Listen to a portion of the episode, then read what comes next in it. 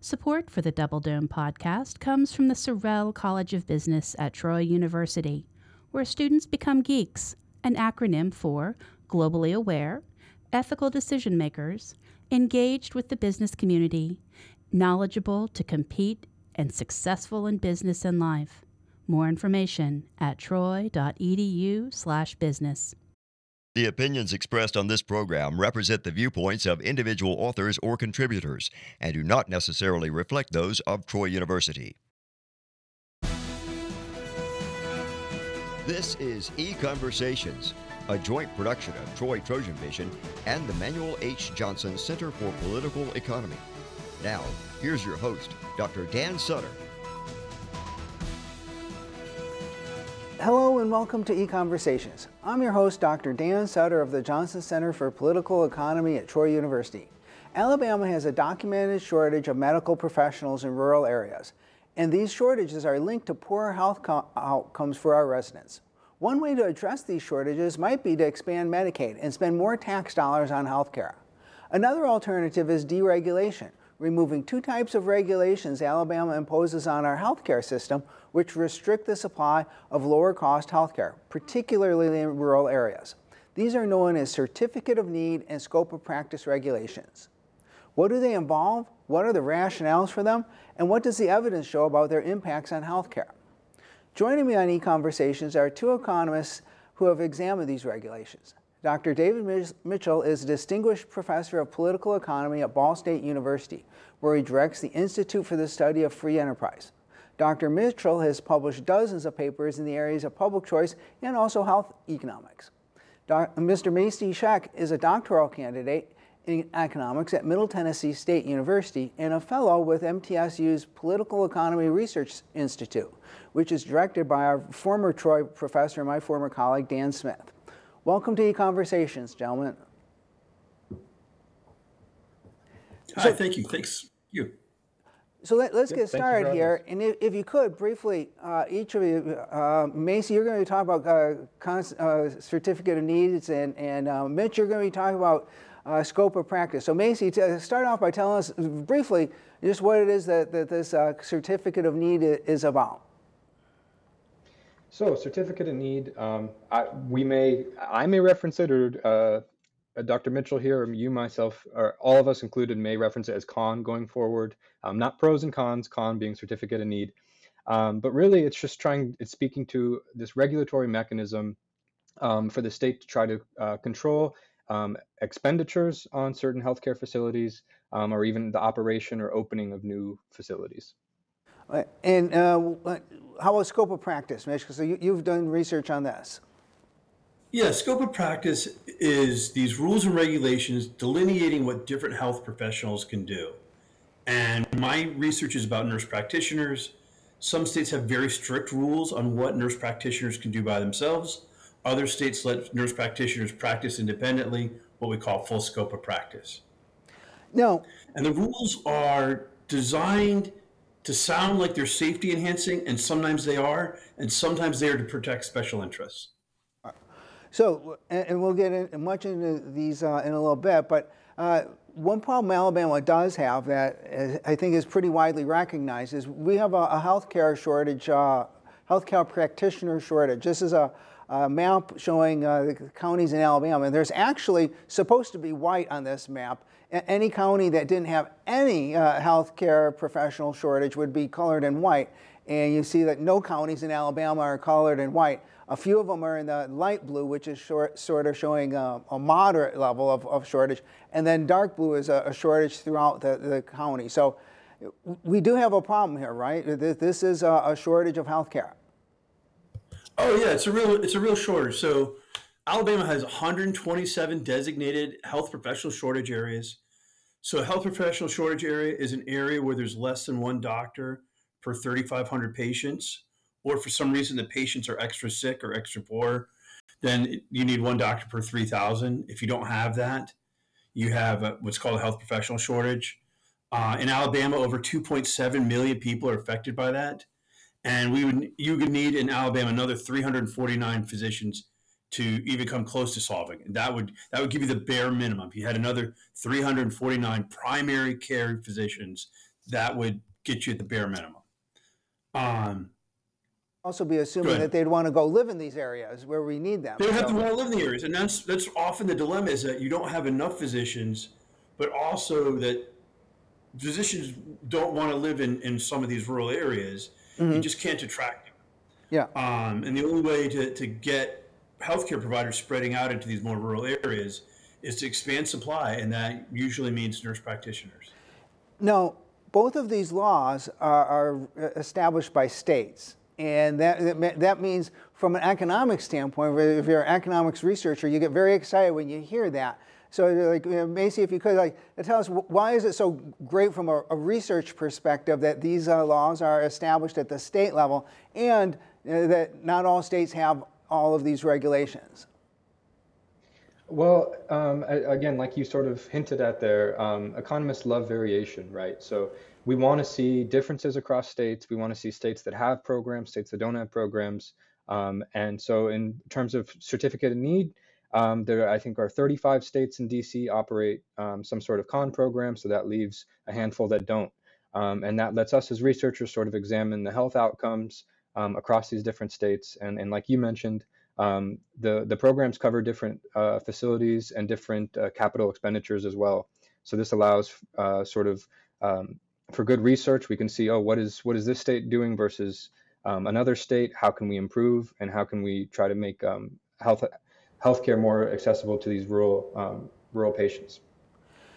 All right, so now let's uh, dive a little deeper into both of these types of regulations. We'll start with the, the con regulations. So uh, I was actually interested as a, in a study that you, uh, you did, co-authored with Dr. Smith, uh, Macy, that these uh, regulations actually go back to the 1970s, or at least uh, nationwide. Tell us a little bit about that, and then also tell us a little bit about like what do people think that these regulations are going to accomplish uh, uh for the good? Yeah, so again, you're right. Um, this started in the mid 70s, I think 1974. Um, there was a federal mandate um, that required all states to open sort of a health planning agency. Um, so some states sort of retain that name, and that's what they'll be called now, and they won't necessarily call themselves con or con laws. Um, a lot of them, I think, even in the case of Alabama, um, it's called the State Health Planning Development Agency. Um, so not necessarily a con program, but it is a con program in disguise. Um, and what happened is the federal government um, implemented this mandate across all the states. I, sometime in the 80s, the federal mandate was actually repealed um, and again, it's hard to find sort of a, uh, politicians don't want to come out and say explicitly this is why we repealed this program, but I think it's safe to say it probably wasn't very effective. Um, and then in mid 80s, you had um, states had the choice, right? They could keep the program, they could repeal the pro, these con programs along with the federal mandate repeal. Um, and so we saw some, uh, like I mentioned before, variation take place in um, the 1980s um, so some states completely repealed um, their con programs, states like California, Texas, Pennsylvania. Other states decided to keep their con programs like Tennessee and Alabama. Um, and then some states like Tennessee and Alabama actually just decided to expand um, what facilities are covered under this under these laws. And it, it, actually turns out, I mean, I think there's something on the order of about three dozen or so different, very uh, types of different facilities uh, that, that, that could be uh, covered by this. And so it varies from state to state. When we say like states are a con state, they actually could have anywhere, as long as they have at least one, they, they sort of fall in that, that heading. But I, I think you know, something like the, the one with the most has about 37 or so different uh, uh, things, right? Yes, that's true. I believe it's Hawaii um, has the most um, most facilities and actions. So th- the, the con breaks two things apart. So sometimes it's they're speaking about facility requirements. Mm-hmm. You're not able to open a hospital, um, and then additionally, there's actions that require approval as well. Being we want to expand beds, we want to invest into this new medical technology. Um, so the restrictions actually two part, um, and so like you said, um, it sort of varies, right? Tennessee has um, where I'm at now has um, I think a little bit, uh, a couple more, maybe four or five more different facilities uh, that they regulate compared to Alabama. Um, but I believe I think Alabama's was 17 or so different types of facilities. And right, these range from hospitals to drug abuse facilities mm-hmm. um, and all sorts of different actions um, within these facilities. And and so then on the one hand, the, the thought is that if you have these medical professionals, or and actually the, the, certificate need model can actually be applied in other industries and not just medicine. But the idea is if you have um, health, you know, professionals in the industry, they might be able to judge what facilities would be necessary and then what might be unnecessary. And uh, if, if they don't approve the unnecessary ones, then we don't end up, end up having to pay for them. It might end up uh, driving costs higher. But it seems like there's a obvious problem with that, and that is if you give people who are already in the industry the ability to veto their ability, their, their uh, people entering the industry, that's going to cause a problem, right? Yeah, hundred um, percent. So, and and what's important, I think, to recognize is in the '70s, the the issue and and the reason uh, this federal mandate came about was trying to limit this excess spending. Um, and the source of the excess spending was um, actually due to the insurance incentives at the time. So mm-hmm. we functioned on, or the hospitals functioned on um, a cost uh, plus reimbursement. Um, so any any health, health facility, any cost that they incur, they would get reimbursed through insurance plus some on top. I think around ten percent. Um, and sort of as the insurance uh, as insurance sort of uh, fix or changed to a fixed cost structure, um, and started adopting, uh, like we see now today, there's codes and there's certain um, universal uh, uh, refunds that are done on behalf of insurance, and it's not this arbitrary whatever you cost you incur plus 10%. Um, that original reason for con is sort of is sort of uh, evaporated, right? And now we see there's three new modern uh, claims as to what con programs um, allow for, and this is going to be higher quality um, uh, facilities um, increased access to care and um, lower prices, right? Um, and and we can get into the specifics later, um, but that's kind of what's going on. Is originally there was this perverse incentive, and we've seen it sort of change over time, and it sort of questions why why are these con programs still operating? Okay, so then let's turn to uh, uh, uh Mitch here and, and, the scope of practice. And, and again, this is um, uh, we're talking about within the healthcare uh, context, but it's a, a, type of regulation that also gets applied elsewhere. I think uh, uh in, in, the field of dentistry, whether dental hygienists are, are, allowed to clean teeth on their own or not is, is also related to the scope of practice. So just in case, you, you could sometimes hear these, uh, these actual types of regulations uh, talked about in other contexts. But we are, in the healthcare context, what's sort of the, the rationale for scope of practice?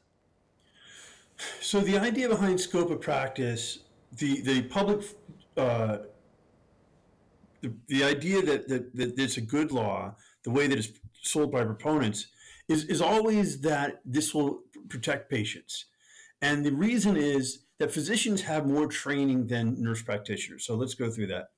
Nurse practitioners have a bachelor's degree and an RN. They have to be registered nurses as well as nurse practitioners. Then they go to graduate school in nursing they take two to three years of graduate courses plus clinical hours. Physicians have an undergraduate degree, then they go to med school for four years, then they do their residency. That's where physicians really learn to be physicians, is in their residency. Then they may or may not do a fellowship, kind of depending on what their specialty is. But for primary care, they do their residency normally. So they have more training. It would seem like the more training would lead to being better healthcare providers what we see in the evidence is that they're about the same. And I don't really care how hard you worked. What I care about is how good you are. I want to measure the output of healthcare, not the input of how hard you worked to get to become a, a provider. Um, and that's really hard for people to, to understand is that physicians work harder to become providers, but then they don't seem to provide primary care any better than nurse practitioners. And there's even some randomized control trials about that where they compare nurse practitioners to physicians in primary care, and the results are the same. So yeah, we, we can talk some more about that.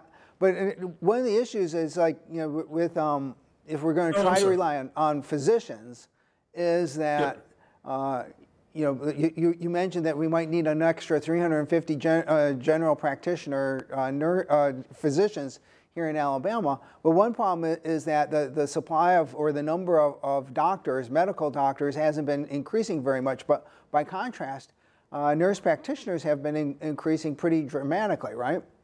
Yeah, the number of nurse practitioners in the last 12 years has more than doubled. Um, and that's really impressive. That's really impressive. Like they're just spreading out everywhere. Um, and I think that makes physicians nervous. But the scope of practice regulation means that those nurse practitioners, when they want to spread out everywhere, can't because they have to work under either under the supervision or sometimes it's called the collaboration of a physician. So that means a physician over is overseeing them, and that makes it harder for them to move out. Um, and sometimes nurse practitioners will set up on their own under a collaborative practice agreement, uh, where the physician is theoretically overseeing them. But you know, physicians charge for that, and they charge Yeah. between five hundred and fifteen hundred dollars per per month. And if you think about a small business paying an extra five hundred to fifteen hundred per month, that's a lot of money. That's just a, a tremendous amount of money. And it really means you could never go somewhere where most of your patients are on Medicaid or Medicare. Um, Medicaid just doesn't reimburse well. Reimburse is the fancy health word for how much you get paid for each procedure you do. And Medicaid pays very little. And so you could never have a practitioner go to a, a poor rural area where a lot of people are on Medicaid if they also have to pay this additional fee. All right, so Um, but yeah, that's what the scope of practice rules are in Alabama that nurse practitioners have to be supervised by a physician. So let's turn down a little bit because because we have this variation across states. Economists and economists need to publish, and they want to publish. They, they can take Yep. advantage of this and, and uh, investigate. So, uh, Macy, start with uh, some. Of, what, tell us a little bit about some of the uh, the findings from this research uh, having to do with the certificate of need rules. Yeah, so um, there, the most of the research that's done focuses on the three goals, right? I think that's the best way to sort of analyze whether something's fulfilling what it's designed to do, right? So we want higher quality, we want lower prices, and we want especially rural access or increased access overall. Um, most of the research, and, and there are a few uh, a few studies that find that con programs are effective in doing some of their goals, but most of the overwhelming body of research points to actually uh, lower quality uh, healthcare um, in, at increased costs and no real uh, effect for rural residents, right? So I- think if any policy has either no effect or a negative effect, people would sort of maybe want to step back and question what what, what is this policy achieving, if not if anything. Um, and the, the way that they look at this are, is multiple ways. So there's just general, um, does it limit o- expenditure? Um, and so the studies that do find that it does limit hospital investment or expenditure, um, it's it's it's what you would expect to find, right? So if you make the process of expanding beds or investing in medical care more or medical equipment, um, you make it more tedious and um, a long, drawn-out process. Um, you would expect to see less investment. So on, on that front, it, it, it's no surprise. But the question is, does this really lead to higher quality and increased access? And um, the research just really doesn't show that that's the case. So uh, tell us, uh, uh, elaborate a little bit for our, our uh, listeners, because you, you mentioned about how it is. You know, there, there's lots of studies done, and a few of them show that sometimes, that occasionally, that certificate of need laws uh, might be accomplishing these goals, but the, the majority of them don't. So. How, how do we sort of make sense of this? Is it just a matter of like, oh well, he said, she said, or it, it, yeah, how, how do we make sense of this? Uh, and, and what does it mean when you, you see some results uh, across different things? Does it mean we don't, we can't really learn anything, or, or what? No, I think uh, naturally um, there's going to be disagreement, right? And uh, because I think there's going to be variation across how many services, I, I don't think that you can argue that uh, in Tennessee, one of the regulate or one of the facilities that is regulated is burn centers. Um, Okay. I think there's only two in the whole state. Um, but so you got to take some of these results with a grain of salt because you have to imagine that a, a standalone burn center operates a little differently than maybe a full general hospital, right? So, and that can explain why researchers may look at different things. Um, they may look at different measures, right? And they may have um, a, a certain rationale as to why, oh, well, this measure or this this hospital that deals uh, exclusively with Medicaid patients has different results than this other hospital that deals with um, a different kind of uh, patient base. Um, so, but I, I think it, it can be confusing at times, but I think time is um, ultimately on our side as we can more and more researchers dig into it. Um, and, you, and, and in that policy study that Dr. Smith and I wrote um, that you showed here at the beginning, um, we go through service by service um, every single study and try to, um, I guess, summarize the results the best we can. Mm-hmm. Um, and there's very little dissenting evidence, right? There's two or three papers here or there, but overwhelming, um, overwhelming evidence for lack of quality, um, higher prices, and no real effect on, on access. Actually, in some cases, patients even driving out of state um, to a non-con state in order to um, receive uh, health care. So then uh, let's turn it to Dr. Mitchell. What, uh, what, tell us a little bit about this research because you mentioned that there's been some uh, randomized control trials, which you know, tell us a little bit about what that involves because in the, the healthcare field, that's like the gold standard of, of research. When you can do that, that that's really that, that's the top of the line. So I mean, there's a study. It's in JAMA. It's the journal you've heard of. It's in JAMA. It's in 2000, right? So this is this is an old paper. It's paper that we've known about for a long time, and they take the people coming in who need primary care, and they just randomly assign them to physicians or NPs, and they get the same the same result. Awesome. Hmm. Oh, go, go ahead. Say it again. No, uh, go ahead. Oh, okay. Yeah, I mean, I guess a physician theoretically could say, well, you know, they did take the absolute sickest people and who didn't need primary care, who need something beyond primary care, and give them to physicians. And I would say, yeah, nurse practitioners specialize in primary care mostly. Right. Um, that's what they do. And so when you compare nurse practitioners to people who, to physicians who do primary care, nurse practitioners do a great job. I don't really know why you would compare them to people who don't do primary care. That would be kind of weird. Yeah. Um, yeah, that would be like comparing economists to theater professors and whether or not we were good at you know doing theater. That would be strange. Yeah. Um, but when you compare nurse practitioners to primary care physicians, nurse practitioners do a great job. And when you let nurse practitioners do work, we get a lot of stuff. So one, there's a, a paper um, by uh, Schnell oh crikey, I'm, I'm blanking on her name. There's there's, a, there's some research uh, looking at what happens when nurse practitioners can provide uh, prescriptions for anxiety and depression. Suicide mm-hmm. goes down. That sounds like a good thing to me. Um, my own work is on primary care. I look at diabetic debridement. So diabetes is very common, and Alabama's got a lot of it. And those counties that you looked at, where there's not enough health professionals to go around, those are places that have a lot of diabetes.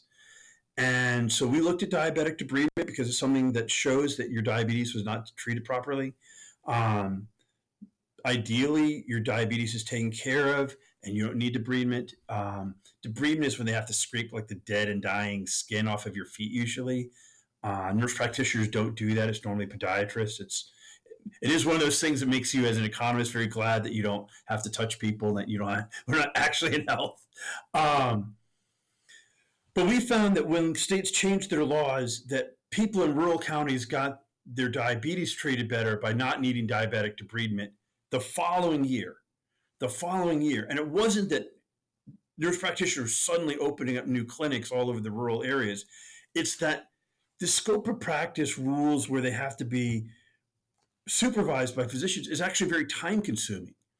And if you think about it, if a nurse practitioner spends a couple of hours each week getting permission to do various treatments from physicians, that means the physician's not seeing a patient and the nurse practitioner is not seeing a patient. So we didn't see any anything in urban areas, but in rural areas where there's so few phys- providers, just having an extra hour a week made a huge difference. We saw a dramatic drop in, in the number of debridements that people needed in rural counties in the states that did it. And that was the immediate effect. That wasn't a chance to sort of say, hey, now that we've done this, can we attract new nurse practitioners? Can we get nurse practitioners to open up new clinics? Can we get nurse practitioners to start thinking about working more hours than they already do? This was just the immediate, quick, down and dirty impact, and it was it's really impressive that people got their diabetes treated better. Well, that, that's awesome to hear. Uh, now, let's think uh, overall. So uh, we've seen that the, the evidence shows that these regulations don't work so well. Certainly don't work as advertised. Uh, when it comes to possibly thinking about deregulating or eliminating these regulations here in Alabama, how much of a benefit might we possibly uh, uh, be seeing here? So, I mean, you know, Macy, you mentioned that the costs are a little bit higher. Well, like about how much higher? How, you know, what, what, are we talking about here? A little bit or a lot, or, or what, what are we looking at? Yeah, so um, I actually Mercatus does a lot of work on certificate of need, um, and they um, specifically um, about Alabama, and they estimated that if Alabama um, did a full repeal of their con program, um, the per capita savings would be about $200 a year, um, which is pretty sizable. Mm-hmm. Um, and they also estimated that they would go from 41 rural hospitals up to 58. Um, so that would be an increase of, of 17 um, rural hospitals that they don't have now. Mm-hmm. Well, and it's important to think about that because I mean, you know, that's shorter, uh, you know, that, that's shorter trips to the hospital, that's shorter uh, ambulance rides in the in the time of a, an emergency, and uh, you know, so not just like the the, uh, the care there, but there, there is also a lot of uh, extra burdens on, on, consumers the farther you have to, to go to, to get treatment, right? Yeah, and, and that's only half of the story, right? This up until this point, we've only been thinking about the patient or the consumer. Um, but these laws affect workers as well, right? They affect mm. um, nurse practitioners, they affect doctors, they affect all of these people. Um, and and think about the kind of jobs that come with 17 additional hospitals, right? You have um, you have nurses, you have staff, you have people working in the cafeteria, you have t- tons of, uh, of room for growth. Um, and I think that's that's also the other side of the coin that a lot of people don't think about is um, by restricting access, um, you're also making it harder for these nurses to have, find competitive wages or doctors to mm-hmm. Um, find competitive wages across these different um, surgical centers or, or, hospitals. Yeah, yeah, because after all, it is competition between different uh, uh, businesses that, that we believe bids uh, people's salaries and wages up to the level that, that, that uh, their productivity allows them to be paid. So that's an important con- consideration. And then, I mean, there's also you know, the, the element from uh, economic development in rural areas if your county, you know, if your area doesn't have a hospital or medical center, then I mean that's just another strike against you when it comes to trying to recruit or re, uh, retain businesses. I'm sure it's got to be very high up on the list of like how close is the nearest uh, you know, hospital if you're thinking about locating some uh, a business somewhere, right? Yeah, 100%. And that is kind of where these two sort of uh, laws come hand to hand, right? Scope of practice and con. Um, is naturally why they're in an, an episode here together um, because con sort of um, is the regulation surrounding what, how can you establish medical facilities? Um, and then to dr mitchell's point um, scope of practice laws are really spe- speaking to what are these people in these facilities able to do? Um, and both of those need to be addressed in order to ensure we have really good rural access to healthcare. And it's important to point out here is like this, this is not, we could achieve these two uh, forms of, of deregulation without spending more taxpayer dollar on this. I mean, usually, when you're talking about improving healthcare, improving anything else, and you're talking about the government doing it, it's usually like, okay, how big of a check does the do you have to write from the Treasury to, to make these good things happen? But this wouldn't actually cost us anything off the budget, right? Yeah, yeah no, 100%. Dan, um, I think one of the things that's really exciting is, you know, a big part of every state budget is the, the Medicaid part of budgets, right? It's just a big chunk. It's like $7 billion in Alabama. So nurse practitioners save you money in two different ways. Uh, one, they make less money. They, they actually earn less money. They get reimbursed at a lower rate than physicians do. So that is pushing prices down. Um, shifting the supply curve out is pushing prices down. So there's that sort of shifting the supply curve out with lower cost things is pushing prices down. The other thing that's happening is you're getting things taken care of quickly early on when it's cheaper. It's always cheaper to deal with things early than it is late. If you have diabetes, it's cheaper to see a primary care provider and get that taken care of early than it is late because late means you have diabetic blindness and diabetic nephropathy and you're getting like amputations. It's all terrible. So there's a range of estimates about how much just the, the prices would come down, not the savings on getting things done early as opposed to late, but just pushing right. prices down.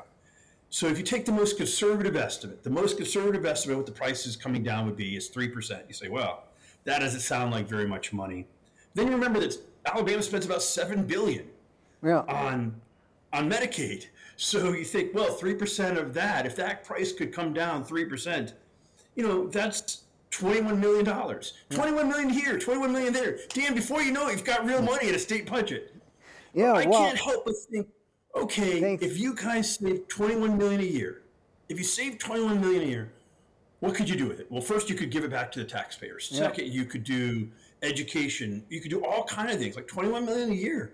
That's a lot. Well, well, thanks very much, both of you, for coming on and talk about this. We appreciate it very much. And thank you all for joining us. Join us again next time for another EconVersations. This has been EconVersations, a joint production of Troy Trojan Vision and the Manuel H. Johnson Center for Political Economy.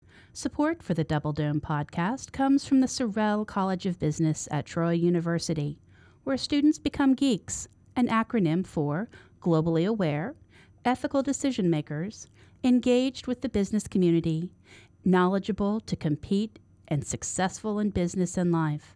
More information at troy.edu/business.